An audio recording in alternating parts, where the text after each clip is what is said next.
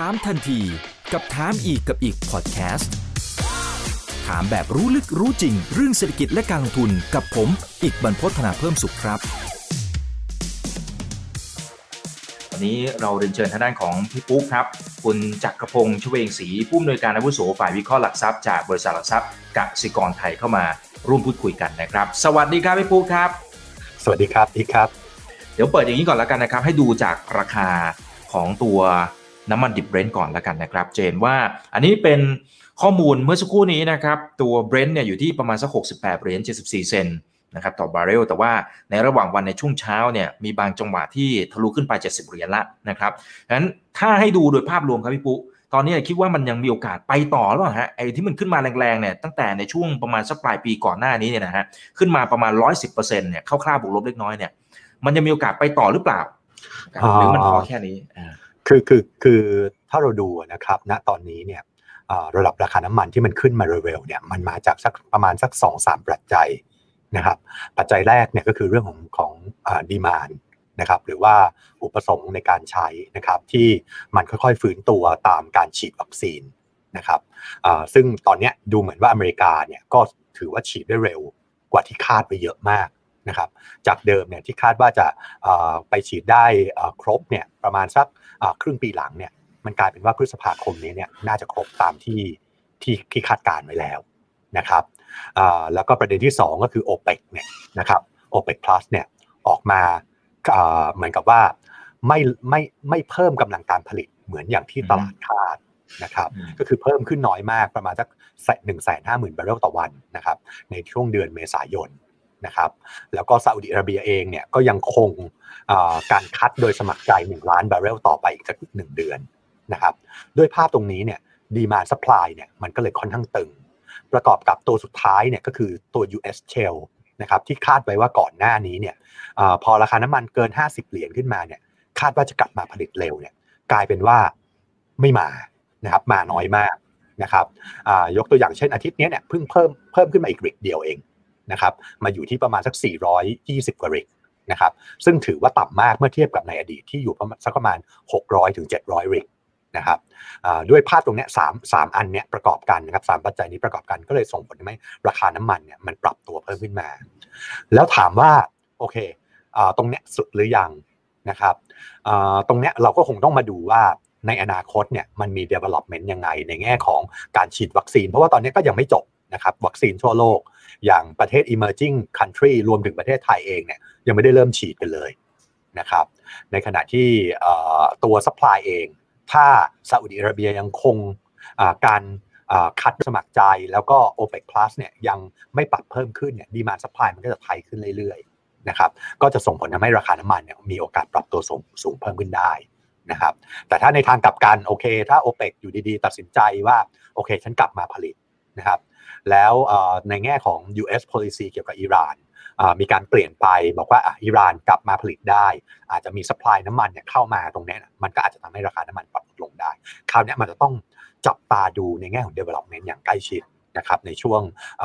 สามสี่เดือนข้างหน้านี้ครับตามประสบการณ์ของพี่ปูเองเนี่ยปัจจัยทางฝั่งของดีมานหรือว่าสป라이ที่มันมีน้ำหนักต่อราคาน้ำมันมากกว่ากันฮะ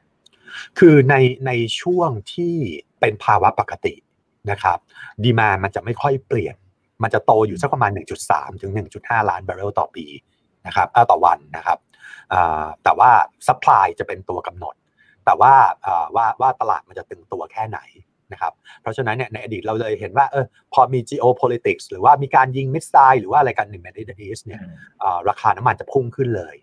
แต่ในในรอบนี้เนี่ยมันมีทั้งสองขา ก็คือ demand ก็มีจากในเรื่องของโควิดที่ลงไปทำ low base มาก นะครับ supply ก็มีในเรื่องของ OPEC Plus ที่ cut ไว้ เพราะฉะนั้นเนี่ยในตอนนี้เนี่ยมีความสำคัญทั้งคู่นะครับเพียงแต่ว่าตลาดเนี่ยจะให้ความสำคัญในเรื่องของ demand เยอะกว่านะครับเพราะว่าปีที่แล้วเนี่ยเราโดนเรื่อง demand hit เข้าไปเต็มๆเลย ในขณะที่ supply เนี่ยเป็นตัวที่พยายามที่จะกำจัดในเรื่องของ demand ที่หดตัวลงนะครับกำจัดผลกระทบนะครับเพราะฉะนั้นเนี่ย ในรอบนี้เนี่ยดีมามีผลมากกว่าครับครับแต่ว่าดีมาเนี่ยตอนนี้มันก็ผูกกับเรื่องของกิจกรรมทางเศรษฐกิจนะครับคือถ้าเท่าที่ดูนะตอนนี้เนี่ยโอเค ในทั้งโลกเนี่ยเขาก็มีการฉีดวัคซีนกันแล้วนะครับแต่ว่าหลาย ๆ ภูมิภาคอย่างเช่นในช่วงเช้าที่ผ่านมาครับพี่ปุ๊ทางฝั่งยุโรปนะเช่น ทางด้านของฝรั่งเศสนะครับแล้วก็เยอรมนีอิตาลีกลายเป็นประเทศที่มีจำนวนผู้ติดเชื้อเพิ่มมากขึ้นอย่างมีนัยสำคัญ ทางเยอรมนีเขาบอกว่ามัน เป็นการแพร่ระบาดระลอกที่ 3 แล้วนะนะครับแล้วก็อิตาลีกำลังจะใช้มาตรการล็อกดาวน์ด้วยนะฮะนี้กลายเป็นว่าทางฝั่งของดีมานที่เราคิดว่ามันน่าจะฟื้น แต่ความจริงแล้วมันอาจจะยังไม่ได้ฟื้นเหมือนกับที่หลายคนคาดหรือเปล่าอ่าคือคือต้องเรียนอย่างนี้ครับ ในแง่ของดีมานเนี่ยคนที่ใช้น้ำมันใหญ่ ๆ ในโลกเนี่ยนะครับจะประกอบด้วยอเมริกานะครับก็คือใช้ประมาณหนึ่งในสามของโลกนะครับแล้วก็สองก็คือจีน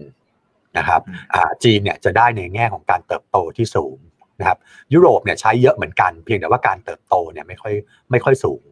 นะครับเพราะฉะนั้นเนี่ยในแง่ของของผลกระทบเนี่ยมันอาจจะไม่ได้เยอะเท่ากับฝั่งอเมริกา แต่ก็มีผลกระทบนะครับแล้วอีกอย่างหนึ่งเนี่ยในเรื่องของการฉีดวัคซีนเนี่ยจนกว่าที่มันจะ trigger ทำให้ demand ฟื้นเนี่ยมันไม่ใช่ว่าฉีดไปปุ๊บแล้ว demand มันฟื้นเลยนะครับมันต้องฉีดจนถึงเลเวลเลเวลหนึ่งนะครับก็คือการจนถึงสักห้าสิบเปอร์เซ็นต์ของประชากร เพราะฉะนั้นเนี่ยมันถึงจะเกิด herd immunity นะครับก็คือภูมิคุ้มกันภูมิคุ้มกันหมู่นะครับซึ่งตรงนี้เนี่ยก็จะทำให้ตัวเลขผู้ติดเชื้อเนี่ยมันลดลงอย่างมีนัยยะ แล้วก็กิจกรรมทางเศรษฐกิจเนี่ยก็จะเริ่มกลับมาปกติได้นะครับเพราะฉะนั้นเนี่ยจริง ๆ แล้วคนที่ฉีดค่อนข้าง active เลยเนี่ยจริง ๆ มีอเมริกา แล้วก็มี Middle East country อย่างเช่นอิสราเอลหรือว่า พวก UAE อ่า UAE อะไรพวกนี้ครับที่ที่ที่ฉีดเยอะนะครับ แต่ว่าแต่ว่าทางฝั่งยุโรปจริง ๆ ยังไม่ได้ฉีดเยอะมากนะคนที่จะนำหน่อยก็อาจจะมีมีในเรื่องของอตัวอังกฤษนะครับซึ่งอังกฤษเองเนี่ยก็ฉีดไปสักประมาณสัก 40 50 ไม่ถึง 50 ล้านโดสดี ก็ก็ยังห่างไกลในเรื่องของ herd immunity ครับครับอืมอืมครับเพราะฉะนั้นถ้าให้ประเมินก็คือว่ายังมีโอกาสที่จะฟื้นตัวอยู่ทางฝั่งของดีมาน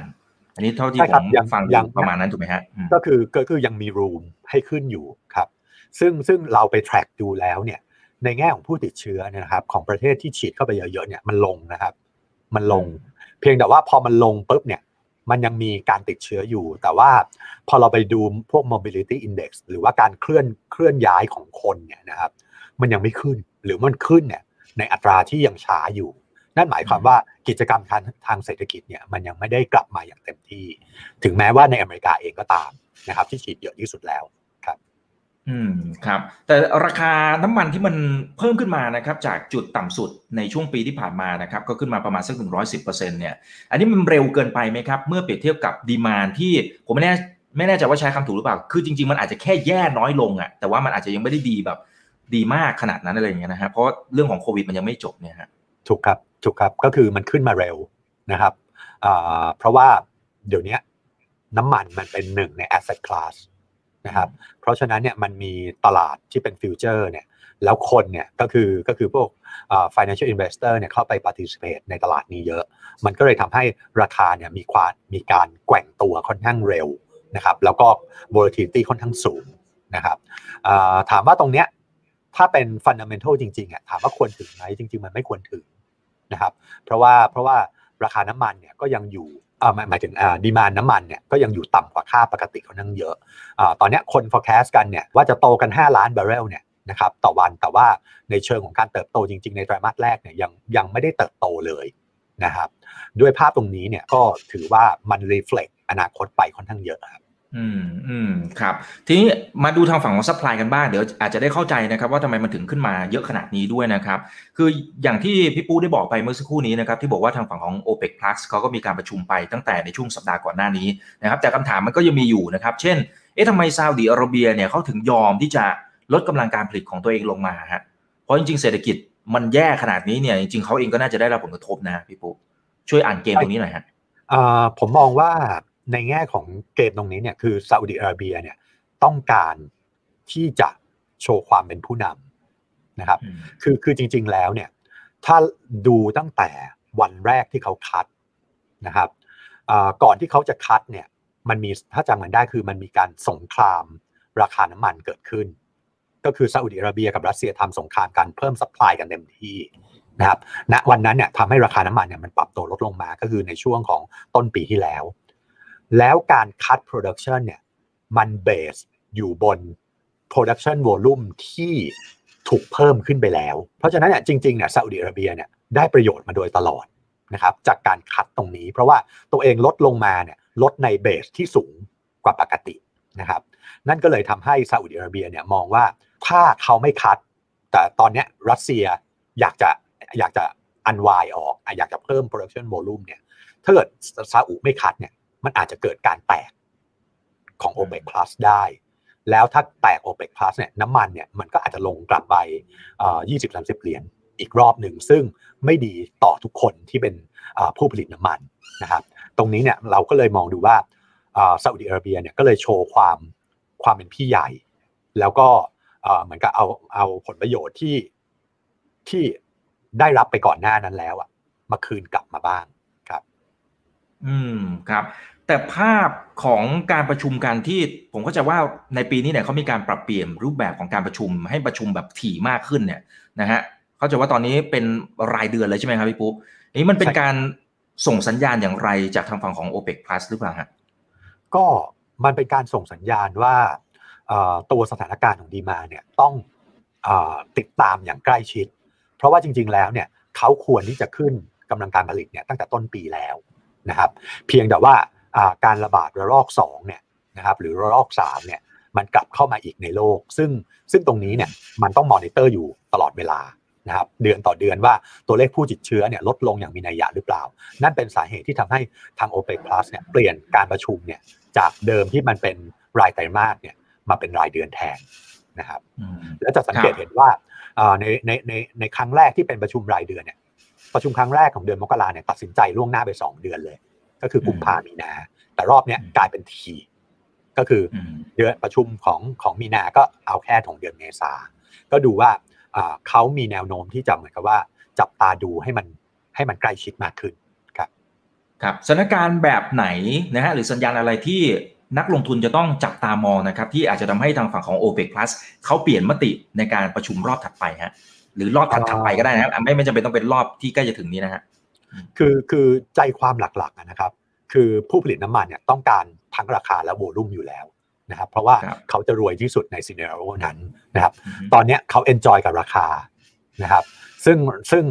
ราคาตรงนี้เนี่ยมันถามว่ามันสูงไหมมันสูงนะครับ เมื่อเทียบกับในอดีต เพราะฉะนั้นเนี่ยวิธีการการที่เขาจะ ไม่ให้ราคามัน overshoot จนเกินไป จนทำให้ผู้ผลิตอย่าง shale oil หรือว่าทางด้านน้ำลึกเนี่ยกลับเข้ามาผลิตเนี่ย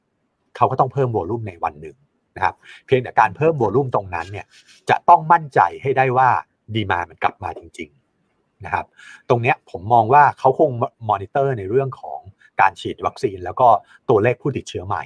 นะครับซึ่งถ้าถ้ามีแนวโน้มที่ลดลงแล้วก็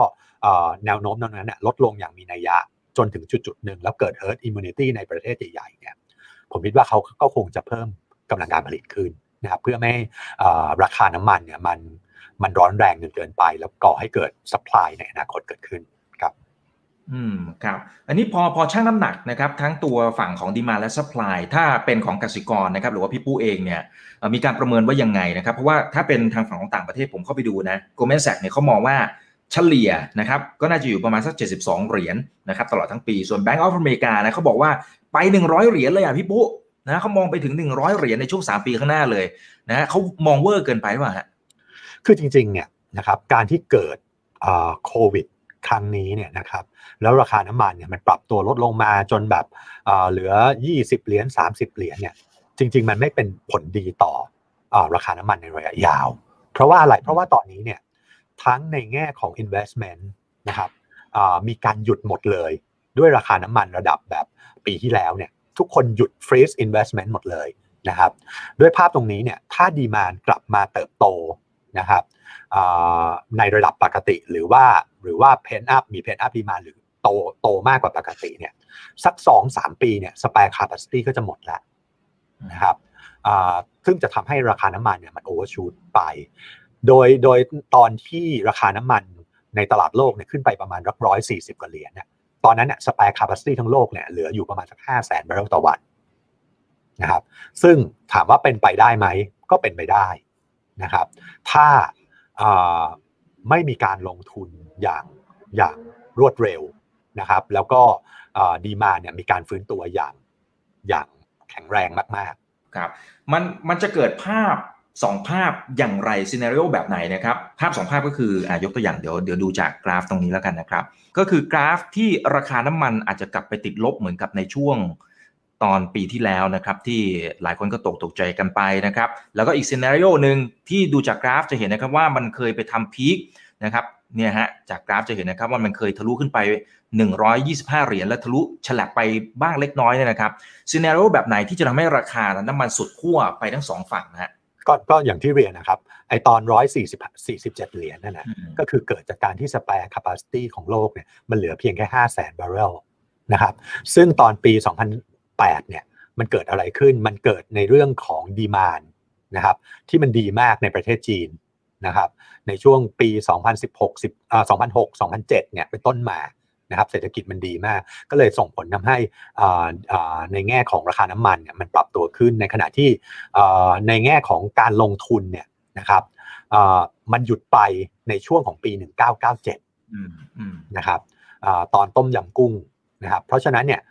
ผลของมันเนี่ยก็เลยทำให้การลงทุนเนี่ยนะครับมีค่อนข้างจำกัดนะครับในในในช่วงที่ผ่านมา รอบนี้เนี่ยก็จะคล้ายๆเหมือนกัน นะครับก็คือหยุดไปในช่วงของโควิดเนี่ยนะครับถ้าถ้าดีมามันกลับมาฟื้นตัวอย่างร้อนแรงเนี่ยนะครับแล้วแล้วไม่มีตัวแปรก็คือเชลออยกลับเข้ามาอย่างมีนัยยะเนี่ยราคาน้ำมันเนี่ยมันก็อาจจะปรับตัวเพิ่มขึ้นได้นะครับตัวแปรสำคัญเนี่ยในรอบนี้กับรอบที่แล้วเนี่ยคือเชลออยเลยนะครับเพราะว่าอะไรเพราะตอนปี 2008เนี่ยเรายังไม่รู้จักเชลออยกันนะครับเชลออยเนี่ยเป็นผู้ผลิตที่ สามารถลงทุนได้เร็วนะครับรีเทิร์นเร็วทุกอย่างเร็ว เพราะฉะนั้นเนี่ยตัวนี้จะเป็นตัวแปรสำคัญนะครับในรอบนี้นะครับซึ่งซึ่งในปัจจุบันเนี่ยเรายังไม่เห็นริกเขาเนี่ยที่เพิ่มขึ้นแบบก้าวกระโดดนะครับมันเพิ่มขึ้นอาทิตย์หนึ่งอาทิตย์อาทิตย์ละริกสองริกสามริกซึ่งซึ่งมันทำให้ในแง่ของพอมันเพิ่มขึ้นน้อยเนี่ยนะครับก็เลยทำให้ในตลาดของน้ำมันเนี่ยค่อนข้างมีความมั่นใจนะครับแล้วแล้วก็มีการซื้อ position เข้าไปนะครับ ครับมีประมาณ2อสท่านนะเขาบอกว่าราคาน้ำมันขึ้นมาขนาดนี้นะครับแต่ทำไมหุ้นถึงไม่ไปไหนโอเคนะครับเพราะฉะนั้นเดี๋ยวเดี๋ยวให้พี่ปุ๊อธิบายแล้วกันนะครับว่าเนี่ยไอตัว supply chain นะครับต้นน้ำกลางน้ำปลายน้ำมันเป็นยังไงนะครับแล้วทำไมตอบคาถามประมาณ 3 ท่านนะครับที่บอกว่าราคาน้ำมันพุ่งอะแต่ว่าอะไรที่หุ้นที่มันเกี่ยวข้องมันกลับไม่ค่อยไปเลยอะนะมันเป็นเพราะอะไรฮะ อย่างแรกนะครับขออธิบายอย่างนี้แล้วกัน ในแง่ของต้นน้ำกลางน้ำปลายน้ำนะครับ ต้นน้ำคือธุรกิจอะไร ถ้าเรามองภาพใหญ่เลยนะครับ ต้นน้ำคือธุรกิจขุดเจาะน้ำมัน หรือ E&P นะครับ E&P พวกนี้ผลิตออกมาเป็นแก๊สออกมาเป็นน้ำมันก็แล้วแต่นะครับ ก็จะถูกขายไปให้คนที่เอามากลั่น ซึ่งถ้ากลั่นน้ำมันเนี่ยก็คือโรงกลั่นนะครับ กลั่นแก๊สก็คือโรงแยกแก๊สนะครับ ก็คือพวกปตท นะครับกลั่นน้ำมันก็เป็นพวกไทยออยล์ SPRC อ่าเป็นพวกบางจากเป็นพวกอะไรครับก็ว่ากันไปนะครับพวกที่มีโรงกลั่น แล้วปลายน้ำคือใครก็คือผู้ใช้น้ำมันนะครับอ่าไม่ว่าจะเป็นอ่าพวก retail oil PTG OR อะไรพวกนี้นะครับเอาน้ำมันจากโรงกลั่นไปขาย หรือว่าเอาน้ำมันมา convert ต่อ ก็คือพวก petrochemical อย่าง PTT GC IVL อะไรก็ว่ากันไปนะครับแล้วก็ต่อจาก petrochem ที่มันเป็นปลายน้ำก็จะเป็น converter แล้วนะครับ ก็คือคนที่เอาเม็ดพลาสติกไปใช้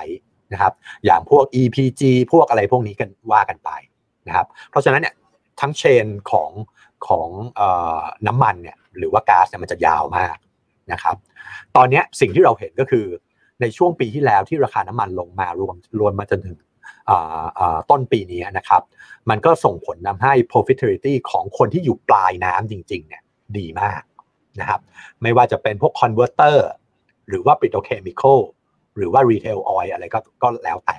นะครับเพราะว่าอะไรเพราะว่าราคาน้ำมันมันต่ำนะครับแต่พวกนั้นเนี่ยพวกที่เป็น converter กับกับกับปลายน้ำเนี่ยราคาขายเขาไม่ค่อยเปลี่ยนหรอกเพราะเขาอยู่ใกล้คอน sumer มากๆคอน sumer เนี่ยเราไม่สามารถปรับสมมุติว่าเราขายขายหลอดอย่างเงี้ยหลอดหนึ่งหลอดละบาท เราไม่สามารถปรับบ่อยๆอะวันนี้ราคาลงเหลือ 50 ตังค์วันนี้ราคาขึ้นเป็นบาท 50 เราปรับไม่ได้เราก็ขาย 1 บาทมาโดยตลอด นะครับเพราะฉะนั้นเวลาต้นทุนลงพวกนี้ก็จะกำไรค่อนข้างเยอะนะครับ เราก็เลยจะเห็นพวกหุ้นพวกนี้ทำไฮกันเป็นหน้ากระดานเลยนะครับ คนถัดมาก็คือโรงกลั่น จริง ๆ โรงกลั่นเนี่ยควรที่จะได้รับอานิสงส์นะครับ จากการที่ดีมานทางด้านปลายน้ำดีนะครับ เพราะว่าพวกนี้เป็น capital intensive หมด เพราะฉะนั้นพอ capital intensive เนี่ยพวกนี้ต้องรันแผนให้เต็มให้หมด ดีมานของโรงกลั่นจริงๆอะไม่ได้แย่มาก แต่ก็แย่ลงนะครับจากโควิด แต่แต่ด้วยความที่ว่าพอ OPEC Plus เนี่ยมาคัดกำลังการผลิตโรงกลั่นมันเลยบี้อยู่ตรงกลางอืมนะครับก็คือโดนราคาน้ำมันดิบที่ฟื้นตัวจากการ manage ดันทางด้าน supply ให้ match กับ demand แต่โรงกลั่นเนี่ยอยู่ตรงกลางปลายน้ำเนี่ยดีอยู่แล้ว ก็เลยบี้อยู่ตรงกลางโรงกลั่นเลยเป็นคนที่ profitability แย่ที่สุดในปีที่แล้วนะครับ upstream นะครับก็คือพวก E&P เนี่ยได้ OPEC Plus ช่วย ก็เลยทำให้ราคาน้ำมันเนี่ยฟื้นตัวเร็วในช่วงครึ่งปีหลัง แล้วก็ทำให้ e a r n i n g ของเขาเนี่ยไม่ได้แย่มาก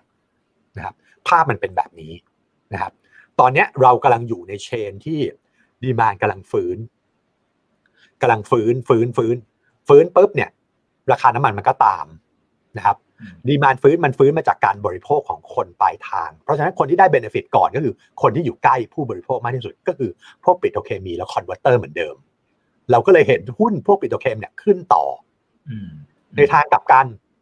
อ่าราคาน้ำมันก็ขึ้นตามปุ๊บ E&P ก็ขึ้นตามต่อ ตอนเนี้ยโรงกลั่นก็บี้อยู่เหมือนเดิมนะครับ นั่นก็เป็นสาเหตุที่ทำให้อ่าราคาหุ้นโรงกลั่นก็ฟื้น ฟื้นบนความคาดหวัง แต่ก็จะขึ้นน้อยกว่า คนที่เป็นอ่า E&P แล้วก็ petrochemical ครับ คือภาพมันเป็นแบบนี้เลยครับคือบางท่านเขาบอกว่า เอาแบบตรงๆเลยนะ คือปตทนะครับเนี่ยคุณสุภกิจนะครับบอกบอกว่าเอปตทเนี่ยเห็นนักวิเคราะห์คุยมาตั้งนานแล้วนะครับ แต่ราคาทำไมถึงไม่ไปไหนเลย มันเป็นภาพอย่างไรที่พี่ปูได้อธิบายไปนะครับ คือถ้าเราย้อนกลับไปดูนะครับ ในเชิงของตอนที่มันลงหุ้น Big Cap ไม่ลงปอทไม่ลง SCC ไม่ค่อยลง พอตอนมันขึ้นมันก็จะขึ้นช้ากว่าคนอื่น อันนี้คือเป็นเรื่องธรรมดามากครับครับ คือมันไม่ได้เกี่ยวอะไรกับกับว่า เอ๊ะทำไมมันมันมันทำไมมันไม่ขึ้น จริง ๆอะมันไม่ได้ลงนะครับอืมถ้าเราเราลองไปไปพลอตไปพลอตดูเนี่ย เมื่อเทียบ performance ของหุ้นเนี่ยกับกับหุ้นที่เป็นแบบเพียวเนี่ยนะครับเพียวเพลย์เนี่ยเราจะเห็นเลยว่าหุ้นบลทเนี่ยด้วยความที่ว่าเขาใหญ่และเป็น conglomerate มีหลายธุรกิจ e a r n i n g ค่อนข้าง resilient กว่าพวกที่เป็นเพียวเพลย์เนี่ยนะครับก็จะทำให้อ่าหุ้นเนี่ย performance มันดีกว่าตัวอื่น ครับคุณวันนะฮะบอกว่าตลาด EV เนี่ยมันเพิ่มมันโตมากขึ้นนะ มันมีโอกาสที่จะกลับมาเบรกดีมานหรือไม่อย่างไรนะครับดีมานน้ำมันที่มันเพิ่มมากขึ้นรอบนี้เนี่ยนะครับสุดท้ายมันจะหยุดชะงักไหมจากตลาด EV ที่เพิ่มมากขึ้นครับ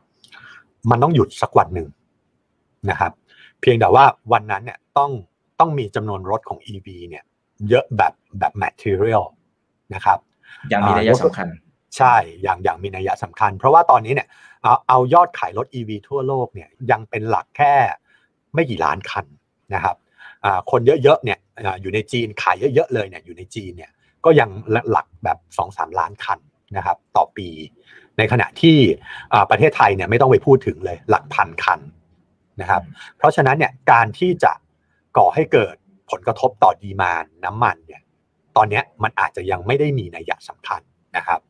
แต่ว่าถ้าในอนาคตเนี่ยรกิจเอ่อรถ EV ถูกขายเยอะขึ้นเรื่อยๆ มีการส่งเสริมในเรื่องของภาษีต่างๆนะครับ จนทำให้ราคารถในแง่ของรถ EV เนี่ยมีความจูงใจเมื่อเทียบกับรถที่ใช้เครื่องสันดาปเนี่ยนะครับ ตรงเนี้ยก็อาจจะทำให้ดีมาน้ำมันได้รับผลกระทบอย่างมีนัยสำคัญ ซึ่งไอ้สิ่งเหล่านี้เนี่ยพวกผู้ผลิตน้ำมันเห็นหมดนะครับ เพราะฉะนั้นเนี่ยเขาก็พยายามที่จะ diversify ตัวเองแม้กระทั่งซาอุดิอาระเบียเนี่ยก็พยายาม diversify ประเทศตัวเองเนี่ยนะครับให้ไปไม่พึ่งพิงน้ำมันมากจนเกินไปนะครับก็คือจะเห็นได้ว่าเขาลงทุนในเรื่องของการท่องเที่ยวลงทุนอะไรเงี้ยมันเป็นมันเป็นมิชชั่นระยะยาวของเขาครับแต่น่าจะเกิดภาพเนี่ยสักกี่ปีครับ เท่าที่พี่ปุ๊พอที่จะมองเห็นฮะ เท่าที่เห็นเขา study นะครับเห็น study ของคนอื่นเนี่ยนะครับของพวก independent uh, researcher เนี่ยนะครับอามองกันอยู่ในระดับสักสิปีอืมอืมนะครับครับอ่าจนจนกระทั่งรถ EV เนี่ยจะได้รับผลกระทบอย่างมีนัยสำคัญ เพราะว่ายุโรปเนี่ยตั้งเป้านะครับว่าจะกลายเป็นรถ EV หมดเนี่ยร้อยเปอร์เซ็นต์นะครับก็คือรถใหม่ที่ขายเนี่ยภายในปี 2030นะครับก็คืออีกสักประมาณ 10 ปีนะครับอ่ารวมถึง อเมริกาเองนะครับไบเดนก็ออกมาว่าจะสนับสนุนในเรื่องของรถ EV ด้วยนะครับคนที่คนที่ไปเร็วที่สุดคือยุโรปนะครับเพราะฉะนั้นเนี่ยก็ถ้ายุโรปยัง 2030เนี่ยผมมองว่า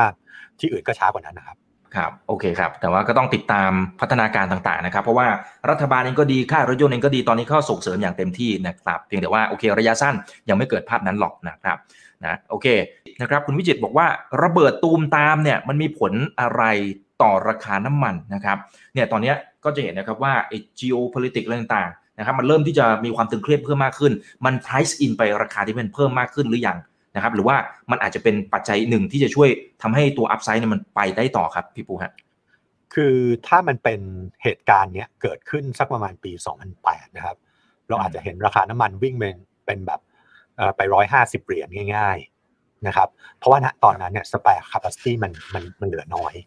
แต่ณวันนี้เนี่ยพอโควิดเกิดขึ้นเนี่ยปีที่แล้วdemand การใช้น้ำมันหายไปประมาณสัก 8 ล้านบาร์เรลตอนนี้ฟื้นขึ้นมาก็ยังแบบ ยังติดลบอยู่ประมาณสักห้าล้านบาร์เรลรวมกับ spare capacity เดิมเนี่ยตอนนี้ในโลกนี้น่าจะมี spare capacity เกิน 8 ล้านบาร์เรลขึ้นไปนะครับเพราะฉะนั้นเนี่ยการที่โดน missile ยิงเข้าคลังน้ำมัน หรือว่าอะไรก็ตามเนี่ยนะครับที่เป็น geopolitics ผลกระทบต่อราคาน้ำมันเนี่ยมันเลยน้อยกว่าในอดีตค่อนข้างมากนะครับเราสังเกตอะไรได้ง่าย ๆ เลยตอนที่มันมี missile เนี่ยนะครับจากฮูติ กบฏฮูติเนี่ยยิงเข้าไปที่โรงงานผลิตน้ำมันของซาอุดิอาระเบีย ซึ่งมีกำลังการผลิตตอนนั้นเนี่ยสักประมาณ 3 ล้านกว่าบาร์เรลต่อวันเนี่ยราคาน้ำมันไม่ขยับเลยนะครับเพราะว่าขยับแบบแป๊บเดียวขึ้น spike ขึ้นไปปุ๊บแล้วก็ร่วงลงมาเลย เพราะว่าอะไรเพราะว่าเพราะว่าโลกเนี่ยมี spare capacity เหลือเยอะนะครับแล้วยิ่งมาเป็นช่วงโควิดเนี่ยล่าสุดยิงเข้าไปในคลังน้ำมันอีกคลังน้ำมันนั้นก็ใหญ่ไม่ใช่เล่นเหมือนกันนะครับแต่ว่าด้วยความที่ว่าโลกมีสเปรคาปาซิตี้เหลือเยอะเนี่ยมันก็เลยทำให้ราคาน้ำมันเนี่ยไม่ไม่ได้วิ่งมากนัก แต่ว่าเอามาวิ่งวิ่งกันจริงๆเนี่ยตอนที่ซาอุดีเนี่ยก็คือคัดโดยสมัครใจอีกหนึ่งล้านบาร์เรลยืดออกไป อันนี้วิ่งของจริงครับ อืมครับครับเพราะฉะนั้นขึ้นอยู่กับบริบทนะครับในช่วงเวลานั้นเนี่ยมันเป็นยังไงกันด้วยนะครับ คุณจกรพัฒนะเขาบอกว่ากลุ่มปิโตรเคมีที่ขึ้นมาเยอะแล้วเนี่ยนะครับ ที่ทางของพี่ปุ๊มองว่าได้ประโยชน์ก่อนหน้านี้เนี่ยยกตัวอย่างเช่น PTT GC IVL ยังมีโอกาสได้รับประโยชน์ต่อหรือเปล่า และราคาที่ขึ้นมาเนี่ยตอนนี้เต็มแฟร์หรือยังครับ คือจริงๆเนี่ยนะครับในแง่ของตัวผลประโยชน์ของมันเนี่ยถามว่า petrochem เนี่ยเกิดอะไรขึ้นนะครับก็อย่างที่เรียนเมื่อกี้ก็ก็เกิดในเรื่องของ demandนะครับนอกจากนี้เนี่ยมันมีประเด็นในเรื่องของค่า freight หรือค่าขนส่งระหว่างทวีปเนี่ยนะครับ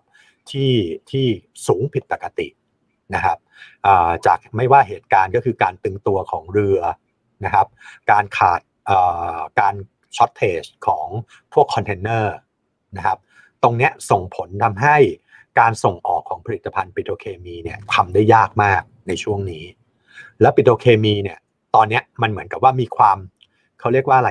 อ่ามันมีความความไม่สมดุลของผลิตภัณฑ์บางผลิตภัณฑ์ยกตัวอย่างเช่นอ่าถ้าเป็นพวก PE หรือโพลีเอทิลีนเนี่ยมันจะไปล้นอยู่ทางฝั่งอเมริกานะครับแต่จะมาขาดอยู่ฝั่งเอเชียนะครับอ่าแต่ว่า PET เนี่ย จะล้นอยู่ทางฝั่งเอเชีย แต่ไปขาดอยู่ฝั่งอเมริกา คราวนี้พอ arbitrage ข้ามกันไม่ได้เนี่ยมันก็เลยตึงไปหมดเลยนะครับ ก็คือในเอเชียก็ที่เคยควรจะล้นนะครับ มันก็ไม่ล้นเพราะว่า feedstock บางตัวก็คือพวกพวกสารผสมไอ้พวกที่เขาเรียกว่า MEG ซึ่งผลิตจากเอทิลีนเนี่ยมันต้องมาจากฝั่งอเมริกามันข้ามมาไม่ได้ PET มันก็เลยไม่ไม่ล้นนะครับ แล้วในทางกลับกัน PET ทางฝั่งอเมริกาที่ควรจะขาด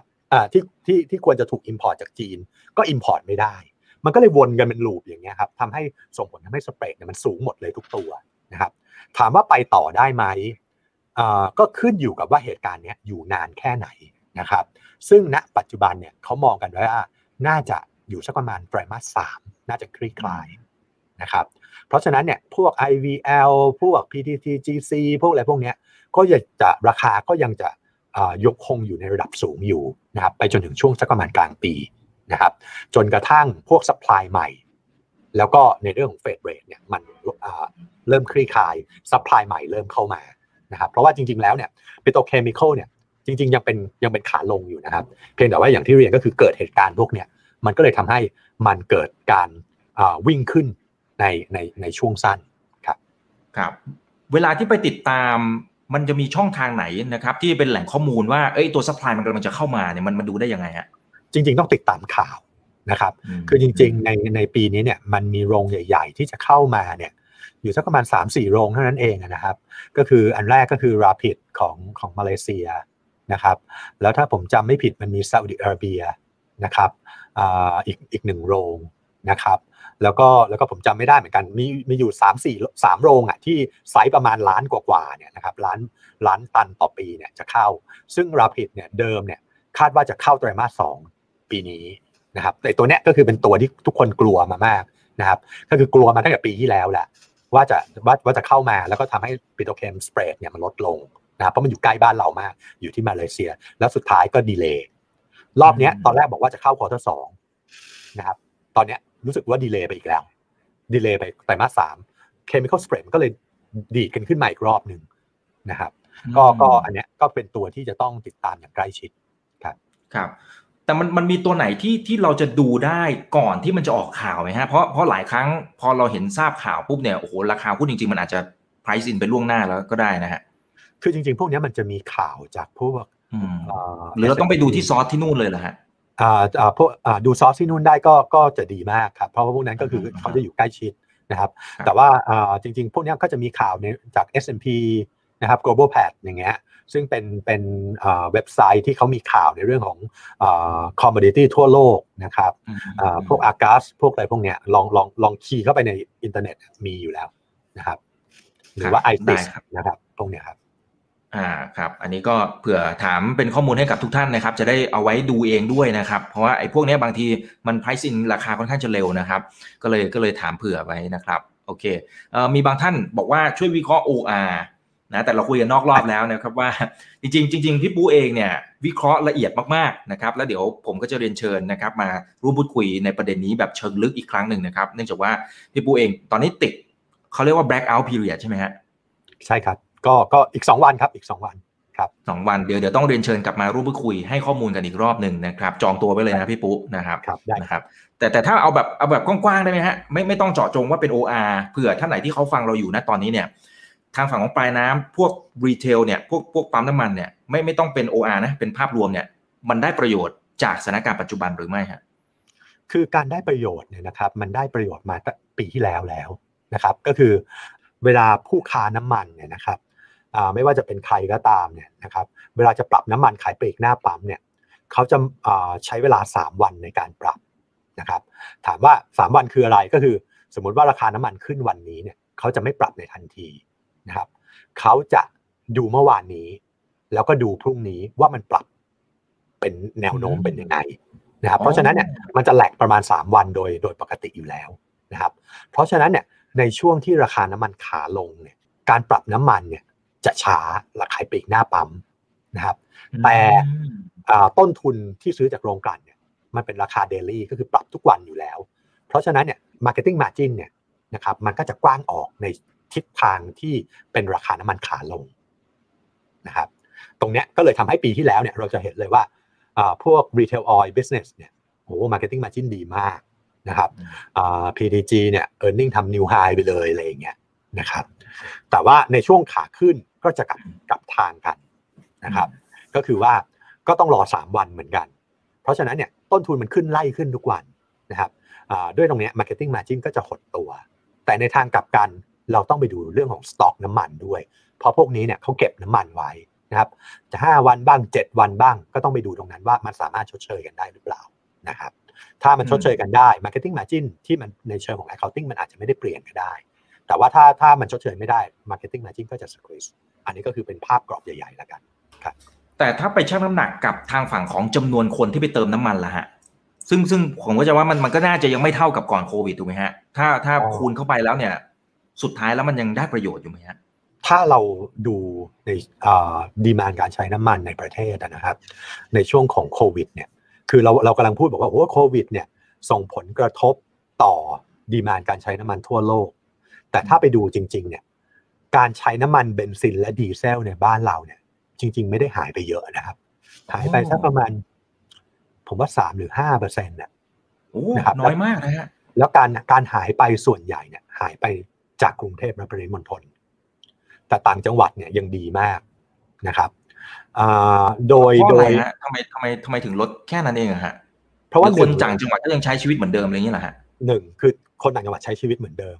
นะครับสองคือราคาน้ำมันมันถูกลงเนี่ยคนเนี่ยขับกันใหญ่เลยนะครับสามคือโหมดของ transportation อื่นเนี่ยที่จะต้องไปเป็น public transportation เนี่ยคนเลิกหมดเลย ก็คือขับรถส่วนตัวหมด นั่นเป็นสาเหตุที่ทำให้ในแง่ของของอจริง ๆ แล้วเนี่ยดีมาน้ำมันบ้านเราเลยไม่ไม่ได้หายไปเยอะนะครับตัวที่หายไปเยอะจริง ๆ คือน้ำมันเครื่องบินนะครับที่ที่ดึงทำให้น้ำมันบ้านเราเนี่ยหายไป 12 ติดลบ 12-13เปอร์เซ็นต์เนี่ยจริง ๆ คือน้ำมันเครื่องบินเป็นหลัก นะครับน้ำมันพวกที่เป็นเบนซินดีเซลเนี่ยผลกระทบดีเซลอาจจะได้ผลกระทบตามภาวะเศรษฐกิจ แต่ว่าเบนซินเนี่ยจริง ๆ ไม่ได้ลงเยอะเลยครับอืมครับโอเคเห็นภาพนะครับอ่าคุณประเสริฐชัยบอกว่าเงินอัดฉีดนะครับจากทางฝั่งของเฟดเนี่ยจะทำให้เงินเฟ้อมันมานะแล้วมันจะส่งผลต่อราคาน้ำมันหรือไม่ครับอ่าก็ก็มีผลนะครับมีผล เพราะว่ามันแต่ว่าเนี้ยจะเป็นภาพใหญ่นิดนึงซึ่งซึ่งมันจะต้องเป็นเป็น medium to long term นะครับเพราะว่าการที่เงินจากอเมริกาเนี่ยถูกอัดเข้าระบบเยอะเนี่ยมันจะทำให้ US ดอลลาร์อ่อนอ่อนค่านะครับซึ่งการที่ US ดอลลาร์อ่อนค่าเนี่ยอย่างอย่างที่เราเคยดู correlationship นะครับว่าเนื่องจากผู้ค้าน้ำมันเนี่ยขายน้ำมันเป็น US ดอลลาร์เพราะฉะนั้นเนี่ยเวลาที่ดอลลาร์อ่อนค่าเนี่ยหมายความว่าเงินที่ผู้ผลิตน้ำมันได้รับในเชิงของ local currency เนี่ยมันจะน้อยลง นะครับเพราะฉะนั้นเนี่ยผู้ผลิตน้ำมันเลยต้องพยายามดันราคาน้ำมันขึ้น เพื่อให้รายได้ของเขาในเชิงของ local currency เนี่ยได้เท่าเดิม นั่นนั่นนั่นคืออคำอธิบายในเรื่องของว่าทำไมทิศทางราคาน้ำมันเนี่ยถึงสอดสอดคล้องกับทิศทางของดอลลาร์ในเชิงของการที่ว่าดอลลาร์อ่อนน้ำมันขึ้นนะครับก็ตรงนี้แหละเนี่ยก็ก็ก็น่าจะเป็นภาพในเรื่องมีเดียมลองเทอมมากกว่า แต่ว่าในภาพสั้นๆเนี่ยมันมันแกว่งได้อยู่แล้วครับ ดอลลาร์อ่อนน้ำมันอาจจะอาจจะอาจจะลงก็ได้นะครับมันขึ้นอยู่กับปัจจัยหลาย ๆ ปัจจัยเพราะน้ำมันเนี่ยมันไม่ได้ขึ้นอยู่กับดอลลาร์อย่างเดียว ค่าการกลั่นจะกลับมาเมื่อไหร่ครับ แล้วก็อีกท่านหนึ่งก็บอกว่าค่าการกลั่นเนี่ยไอตัว gross refinery margin เนี่ยนะครับจะเกิน 2 เหรียญในช่วงไหนครับ มีโอกาสที่จะเห็นภาพนั้นไหมครับ จะเกิน 2 เหรียญเมื่อไหร่นะครับ อันเนี้ยอยู่ด้วย 2 ปัจจัยนะครับ ปัจจัยแรกเนี่ยก็คือ demand supply นะครับปัจจัยที่ 2 ก็คือ policy ของของในเรื่องของ crude oil premium ของของพวกซาอุดิอาระเบียของผู้ผลิตน้ำมันนะครับคืออันแรกก่อนนะครับในแง่ของ demand supply เนี่ยผมมองว่าสักประมาณพฤษภามิถุนาเนี่ยจริง ๆ มันควรจะเกิน 2 เหรียญได้แล้วนะครับเพราะว่าอะไรเพราะว่าพฤษภาเนี่ยคือจุดเริ่มต้นของ driving season นะครับของอเมริกานะครับก็คือเป็นวันหยุดแรก ซึ่งเป็นช่วงของการใช้น้ำมันนะครับสูง นะครับก็คือจะจะเริ่มตั้งแต่เดือนพฤษภาคมเป็นต้นไป ทางฝั่งเอเชียก็เช่นเดียวกันนะครับก็คือก็คือจะเริ่มต้น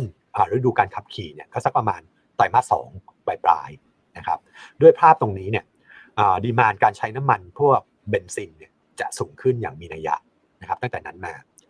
แล้วถ้าเราไปดูในแง่ของ gasoline inventory ทั่วโลกเนี่ยจริง ๆ ตอนนี้มันกลับมาลงมาอยู่ใน band หมดแล้วนะครับกลับมาอยู่ในเลเวลปกติก็คืออยู่ใน band ค่า 5 ปีแล้วนะครับ โรงกลั่นปัจจุบันเนี่ย run กันค่อนข้างต่ำนะครับเพราะว่าค่าการกลั่นเนี่ยใกล้เคียงศูนย์เพราะฉะนั้นเนี่ยไม่ได้ run สูงอยู่แล้ว run เท่าที่มี demand ที่แค่ขาย ด้วยภาพตรงนี้เนี่ยเราก็เลยมองว่าพอ demand มันฟื้นตัวเนี่ยค่าการกลั่นมันควรจะฟื้นนะครับแต่มันจะมีปัจจัยที่ 2 ที่จะทำให้ distort ได้ก็คือ policy ของพวกซาอุดิอาระเบียในการที่จะ set crude premium เพราะว่าอะไร เพราะว่าในแง่ของ spread น้ำมันหรือค่าการกลั่นโดยปกติแล้วเนี่ย มันคำนวณจากราคาน้ำมันดิบที่ยังไม่ได้รวม crude premium นะครับที่เราที่เราเห็นว่าสิงคโปร์ GRM อะไรทั้งหลายที่เรามอนิเตอร์กันนะครับ ซึ่งพอเราต้องเอาตัวนี้ไปหักลบกับ crude premium อีกทีหนึ่งแต่ว่าถ้าสมมติซาอุดิอาระเบียใจร้าย สมมติว่าใจร้ายเลย เพิ่ม crude premium เข้าไปสามเหรียญเนี่ยไอ้ค่าการกลั่นขึ้นสองเหรียญก็จริงนะครับแต่ crude premium ขึ้นสามเหรียญสุดท้ายค่าการกลั่นก็ไม่ไปไหนอยู่ดีนะครับที่ที่ที่โรงกลั่นจะได้รับจริง เพราะฉะนั้นเนี่ยเราต้องมอนิเตอร์สองตัวเนี้ย อย่างอย่างใกล้ชิดนะครับ แต่โดยปกตินะครับพวก crude crude premium เนี่ยผมเชื่อว่านะครับเมื่อไหร่ก็ตามที่ซาอุดิอาระเบียเพิ่มกำลังการผลิตกลับมาก็คือยกเลิก voluntary cut เนี่ยเขาจะลด crude premium ลง เพราะว่าเขามี volume ที่ให้ขายเยอะขึ้น เขาต้องจูงใจให้คนมาซื้อน้ำมันดิบเขาครับเพราะฉะนั้นเนี่ยถ้าสมมุติว่าเมษาหรือพฤษภาซาอุดิอาระเบียยกเลิกตรงนี้เนี่ยผมเชื่อว่า crude premium จะลง ซึ่งมันใกล้เคียงกับ demand ฟื้นพอดี เพราะฉะนั้นเนี่ยผมก็เลยยังมองว่า ค่าการกลั่นควรจะฟื้นนะในไตรมาสสองนี้ เพียงแต่ว่าจะไปได้แรงแค่ไหนเนี่ยก็ก็ก็คงต้องมอนิเตอร์ในแง่ของ demand เป็นหลักครับครับนี่เลยฮะท่านหนึ่งก็ถามต่อเนื่องเลยครับ ว่าถ้าค่าการกลั่นมีโอกาสที่จะเพิ่มขึ้นเหมือนที่พี่ปุ๊วิเคราะห์ไปเมื่อสักครู่นี้นะครับตัวไหนหรือกลุ่มไหนที่น่าจะได้ประโยชน์ และราคาอาจจะยังไม่ได้วิ่งมากมายนักนะครับตอนนี้เนี่ยถ้าเราดูตัวตัวที่ valuation ถูกนะครับสำหรับตัวกลุ่มโรงกลั่น นะครับคำว่า valuation ถูกของเราเนี่ยก็คือในในเชิง price per book นะครับตัวที่ถูกจริง ๆ ถ้าเป็นโรงกลั่นจ๋าๆเนี่ยนะครับ ก็จะมีตัวไทยออยกับบางจากนะครับ โดยที่ไทยออยเนี่ยจะอยู่สักประมาณ 1.1 เท่า price per book นะครับบางจากอาจจะอยู่สักประมาณ 1 เท่า price per book นะครับ ส่วนส่วนตัวอื่นเนี่ย SPRC ESSO เนี่ยปาเข้าไป 1.3 นะครับ SPRC ESSO ประมาณ 1.6 เท่า price per book นะครับหรือไม่งั้นเนี่ยก็ต้องลงไปแบบพวกที่มีปิโตรเคมีคอลผสมนะครับก็คือ GC กับ IRPC ตัวเนี้ยสองตัวเนี้ยอยู่ที่ประมาณ 1 ถึง 1.1 เท่า price per book ครับด้วยภาพตรงนี้เนี่ยเราก็เราก็คิดว่าถ้าอยากได้แบบโรงกันใหญ่ ๆ เยอะๆเนี่ยก็ก็ไทยออยนะครับ แต่ว่าถ้าสมมติว่าอยากได้ปิโตรเคมด้วยเพราะช่วงนี้ปิโตรเคมดี ก็อาจจะไปมองพวก PTTGC หรือ IRPC ครับ คุณตองนะครับ บอกว่าราคาหุ้นเอสโซนะฮะมีโอกาสที่ไปต่อไหมนะในช่วงปีที่ผ่านมาก็ถือว่าบวกค่อนข้างจะโอ้ใช้ได้เลยนะพี่ปุ๊นะปี 2020 ตอนนั้นลงไปลึกประมาณ3บาท80บาทนะครับนี่ขึ้นมา8บาท70บาทนะครับนี่เกือบ3เด้งเหมือนกันนะเออมีโอกาสไปต่อไหมครับหุ้นหุ้นโรงกลั่นเนี่ยลึกทุกตัว นะครับ ก็คือลงไปแบบสุดใจจริงๆนะครับการการที่ขึ้นมาเนี่ยก็สองเท่ากันทั้งนั้นนะครับสองเท่าสามเท่าถามว่าไปต่อได้ไหมคือคือถ้าเป็นการขึ้นต่อจากนี้ ผมเชื่อว่ามันจะต้องเป็นการขึ้นจาก industry ทั้ง industry เลยนะครับเพราะว่าตอนนี้เนี่ยอย่างที่เรียนไปเมื่อกี้เนี่ยเอสโซ่ trade อยู่ประมาณ 1.6 เท่า price per book นะครับซึ่ง 1.6 เท่า price per book เนี่ยถ้ามองไปเป็นลักษณะของ PBV band นะครับก็คือดูเป็นแบน นะครับอตอนนี้มันอยู่ที่บวก 1 SD แล้วนะครับก็ก็ถามว่าขึ้นต่อได้ไหมมันก็จะมีรูมอาจจะขึ้นไปบวก 2 แต่ว่าผมเชื่อว่าถ้าจะให้ผมเสี่ยงผมเสี่ยงตัวที่ถูกดีกว่าครับครับคุณเพียงนะฮะไม่รู้ออกเสียงถูกหรือเปล่านะครับทำไม GC IVL ขึ้นแต่ว่า SCC ถึงไม่ outperform เลยนะครับหนึ่งก็คือ SCC ไม่ค่อยลงนะครับสองคือ SCC มีธุรกิจปูนซีเมนต์ที่เอาลุกไม่ดีนะครับ เพราะว่าปูนซีเมนต์เนี่ย ในประเทศไทยรวมถึง regional เนี่ย over supply ไป 10 ปีนะครับ เพราะฉะนั้นเนี่ยโอกาสที่จะทำ profitability หรือทำกำไรเนี่ยจากธุรกิจปูนให้มันปรับตัวดีขึ้นอย่างมีนัยยะเนี่ยนะครับมันก็จะค่อนข้างน้อยนะครับซึ่งณปัจจุบันเนี่ยธุรกิจปูนซีเมนต์เนี่ยรวมถึง building material เนี่ยก็คิดเป็นสักประมาณ 30%ของปูนซีเมนต์ของของของกำไรของปูนนะครับเพราะฉะนั้นเนี่ยมันก็เลยเหมือนกับว่ามีตัวถ่วง นะครับแล้วในเชิงของ valuation เองเนี่ยนะครับถ้ามองเป็น PE นะครับ PE ปูนซีเมนต์ไทยอยู่สักประมาณ 14 เท่า price per book ก็ก็ไม่ได้แพงแต่ก็ไม่ได้ถูกเมื่อเทียบกับในอดีต 14 เท่าใช่ไหมฮะใช่ครับ ขอถามเกี่ยวกับภาพรวมโดยสรุปของหุ้นกลุ่มโรงกลั่นที่อยู่ในตลาดหุ้นหน่อยนะครับ ว่าแต่ละตัวเนี่ยจะได้ประโยชน์ หรือเสียประโยชน์จากเหตุการณ์อะไรบ้าง อยากทำความเข้าใจ และวิธีการทำ valuation ทำอย่างไร ครับในเชิงของหุ้นโรงกลั่นในบ้านเราเนี่ยคือเอาเอาเป็นโรงกลั่นเอาเอาหกตัวแล้วกันรวมมีปิโตเคมด้วยนะครับก็จะมีไทออยบางจาก SPRC นะครับ ESSO PTT GC IRPC 6 ตัวใหญ่ๆนะครับเพียงแต่ว่าตัวที่มีโรงกลั่นใหญ่ๆนะครับจะประกอบด้วยตัวไทออยนะครับ บางจากแล้วก็เอสโซนะครับส่วน S อ่าแล้วก็ SPRC 4 ตัวนะครับแต่ว่า PTTGC กับ IRPC เนี่ยเขาจะไปเด่นในเรื่องปิโตเคมมากกว่า แต่ก็มีโรงกลั่นอยู่นะครับแต่เป็นโรงกลั่นที่ไม่ได้ก็คือไม่ได้ใหญ่เมื่อเทียบกับ e a r n i n g ของ petrochem นะครับถามว่าแล้วในโรงกลั่นในแต่ละของของ 6 คนเนี่ยมีความแตกต่างกันยังไงนะครับก็คืออย่าง GC กับ IRPC เราก็อธิบายไปแล้วว่าพวกนี้ petrochem ใหญ่ แล้วใน 4 ตัวที่เหลือเนี่ยนะครับไทยออยล์เนี่ยก็จะเป็นพวกที่เน้นน้ำมันดีเซลนะครับผลิตน้ำมันดีเซลเป็นหลักนะครับเพราะว่าเทคโนโลยีแครกเกอร์ของเขาเนี่ยใช้เทคโนโลยี hydrocracker ของทางฝั่งยุโรปนะครับบางจากก็เช่นเดียวกันนะครับอ่าก็ก็ก็เป็น hydrocracker เหมือนกันก็คือเน้นน้ำมันดีเซลอ่าส่วน SPRC กับ ESSO เนี่ยอ่าเป็นเทคโนโลยีทางฝั่งอเมริกานะครับเพราะว่ามันมันมาจากเชฟรอนกับ เอ็กซอนนะครับพวกนี้เน้นน้ำมันน้ำมันเบนซินเป็นหลักนะครับจะถามว่าคำว่าเน้นเนี่ยต่างกันแค่ไหน ต่างกันประมาณ 5-7%ไม่เกินนะก็คือแก๊สโซลีนมากกว่ากัน 5%นะครับหรือว่าดีเซลมากกว่ากัน 5%เท่านั้นเอง เพราะฉะนั้นเนี่ยมันก็เพราะฉะนั้นเนี่ยในแง่ของ GRM ของของโรงกันเหล่านี้ก็จะมีความแตกต่างกันตามส่วนต่างของผลิตภัณฑ์นะครับน้ำมันที่มีสเปรดที่ต่างกัน ยกตัวอย่างเช่นช่วงเนี้ย สต็อกน้ำมันเบนซินเนี่ยต่ำแล้วเข้าสู่ band 5ปีแล้วนะครับเพราะฉะนั้นเนี่ยตัวที่จะฟื้นก่อนเนี่ยก็จะเป็นพวกที่ผลิตน้ำมันเบนซินเป็นหลักก็คือ SPRC กับ ESSO นะครับแต่สต็อกน้ำมันดีเซลเนี่ยยังสูงหมดยังสูงเกินค่า 5 ปีหมดเลย เพราะว่าอะไรเพราะว่าตอนนี้ไม่มีเจ็ตน้ำมันเครื่องบินไม่มี demand เลย ทุกคนเนี่ยก็เปลี่ยนการผลิตน้ำมันเจ็ตเนี่ยหรือว่าน้ำมันเครื่องบินเนี่ยมาถมอยู่ในน้ำมันดีเซลหมดเลย ก็เลยทำให้สต็อกน้ำมันดีเซลสูงนะครับ spread น้ำมันดีเซลก็เลยแย่ ก็เลยทำให้ค่าการกลั่นของพวกไทยออยล์บางจากเนี่ยยังไม่กลับมาสักเท่าไหร่นะครับ แต่ก็ไม่ได้แตกต่างกันมากนักนะครับ เพียงแต่ว่าโอเคแหละ ถ้าในรอบนี้เนี่ยค่าการกลั่นจะกลับมาเนี่ยพวกที่เป็น gasoline base ก็จะจะจะเร็วกว่า แต่มันก็ reflect เข้าไปใน valuation อย่างที่เราเรียนไปเมื่อกี้นะครับ ว่า SPRC ไปแล้ว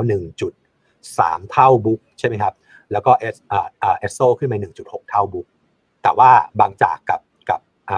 ตัวท็อปเนี่ยยังอยู่ประมาณ 0.8อ่า1เท่าจนถึง1.1 เท่าบุก คือคือ valuation เนี่ยมันมันบอกว่ามันเกิดอะไรขึ้นในตลาดนะครับ อันนี้ก็ก็คือภาพชัดเจน ถามว่าเทคนิคการ valuation เนี่ยนะครับโดยปกติเนี่ยถ้ามันมีกำไรนะครับโรงกลั่นมีกำไรเราก็จะใช้ EV to EBITDA หรือ PE ก็แล้วแต่อันเนี้ยไม่ได้ยากนะครับ เพราะในอดีตมันมีไซเคิลเดิม แต่เมื่อไหร่ก็ตามที่ค่าการกลั่นมัน ปรับตัวลดลงมาจนกำไรมันมันมันสลิมมากๆเนี่ยนะครับน้อยมากๆเนี่ยเราต้องเปลี่ยนไปใช้ price per book เลยทันที เพราะว่าค่าการกันแค่แกว่งแกว่งแค่ 10 เซนอย่างเงี้ยหรือ 20 เซนเนี่ยปัจจุบันเนี่ย GRM มันอยู่ 20 เซนอย่างเงี้ยมันมันคือเท่าตัวอย่างเงี้ยมันมันมันใช้ PE ไม่ได้อยู่แล้วนะครับเพราะฉะนั้นเนี่ยเราก็คือต้องใช้ price per book ในการคำนวณคราวนี้มันก็อยู่ที่ cycle ไงครับเราก็จะไปดูว่า ตอนนี้มันเป็น mid cycle หรือ down cycle หรือว่าเป็น up cycle ตรงนี้เราก็จะใช้ price per book กับ ROE มาจับกันนะครับ อันนี้ก็คือเป็นคร่าวๆแล้วกัน ครับอ่านี้เห็นภาพเห็นภาพนะครับทุก supply chain ที่เกี่ยวข้องต้นน้ำกลางน้ำแล้วก็ปลายน้ำนะครับสำหรับตัวที่เกี่ยวข้องกับทางฝั่งของพลังงานนะครับก็หวังว่าจะเป็นประโยชน์กับทุกๆท่านนะครับนำไปต่อยอดนะครับในเรื่องของการลงทุนนะครับ เพราะว่าผมก็จะเน้นย้ำเสมอนะครับเรื่องของการมาบอกใบตัวหุ้นต่างๆเนี่ยผมว่ามันล้าสมัยละนะครับเราควรจะต้องมาศึกษา นะครับในเรื่องของความรู้ดีๆ เหล่านี้เพื่อที่จะเราจะได้เอาไปวิเคราะห์ด้วยตัวของเราเองได้ด้วยนะครับแล้วก็พอมันมีปัจจัยอะไรที่เข้ามากระทบนะทั้งปัจจัยบวกปัจจัยลบเราจะได้ตัดสินใจในการลงทุนได้ด้วยตัวของเราเองนะครับไม่ต้องรอให้ไปถึงทางด้านของพี่นักวิเคราะห์ต่างๆเพราะถ้าไปถึงตรงนั้นเนี่ยจริงๆเราอาจจะตัดสินใจช้าไปแล้วก็ได้นะ โอกาสในการลงทุนเราก็จะเสียไปแล้วก็ได้นะครับนะครับโอเค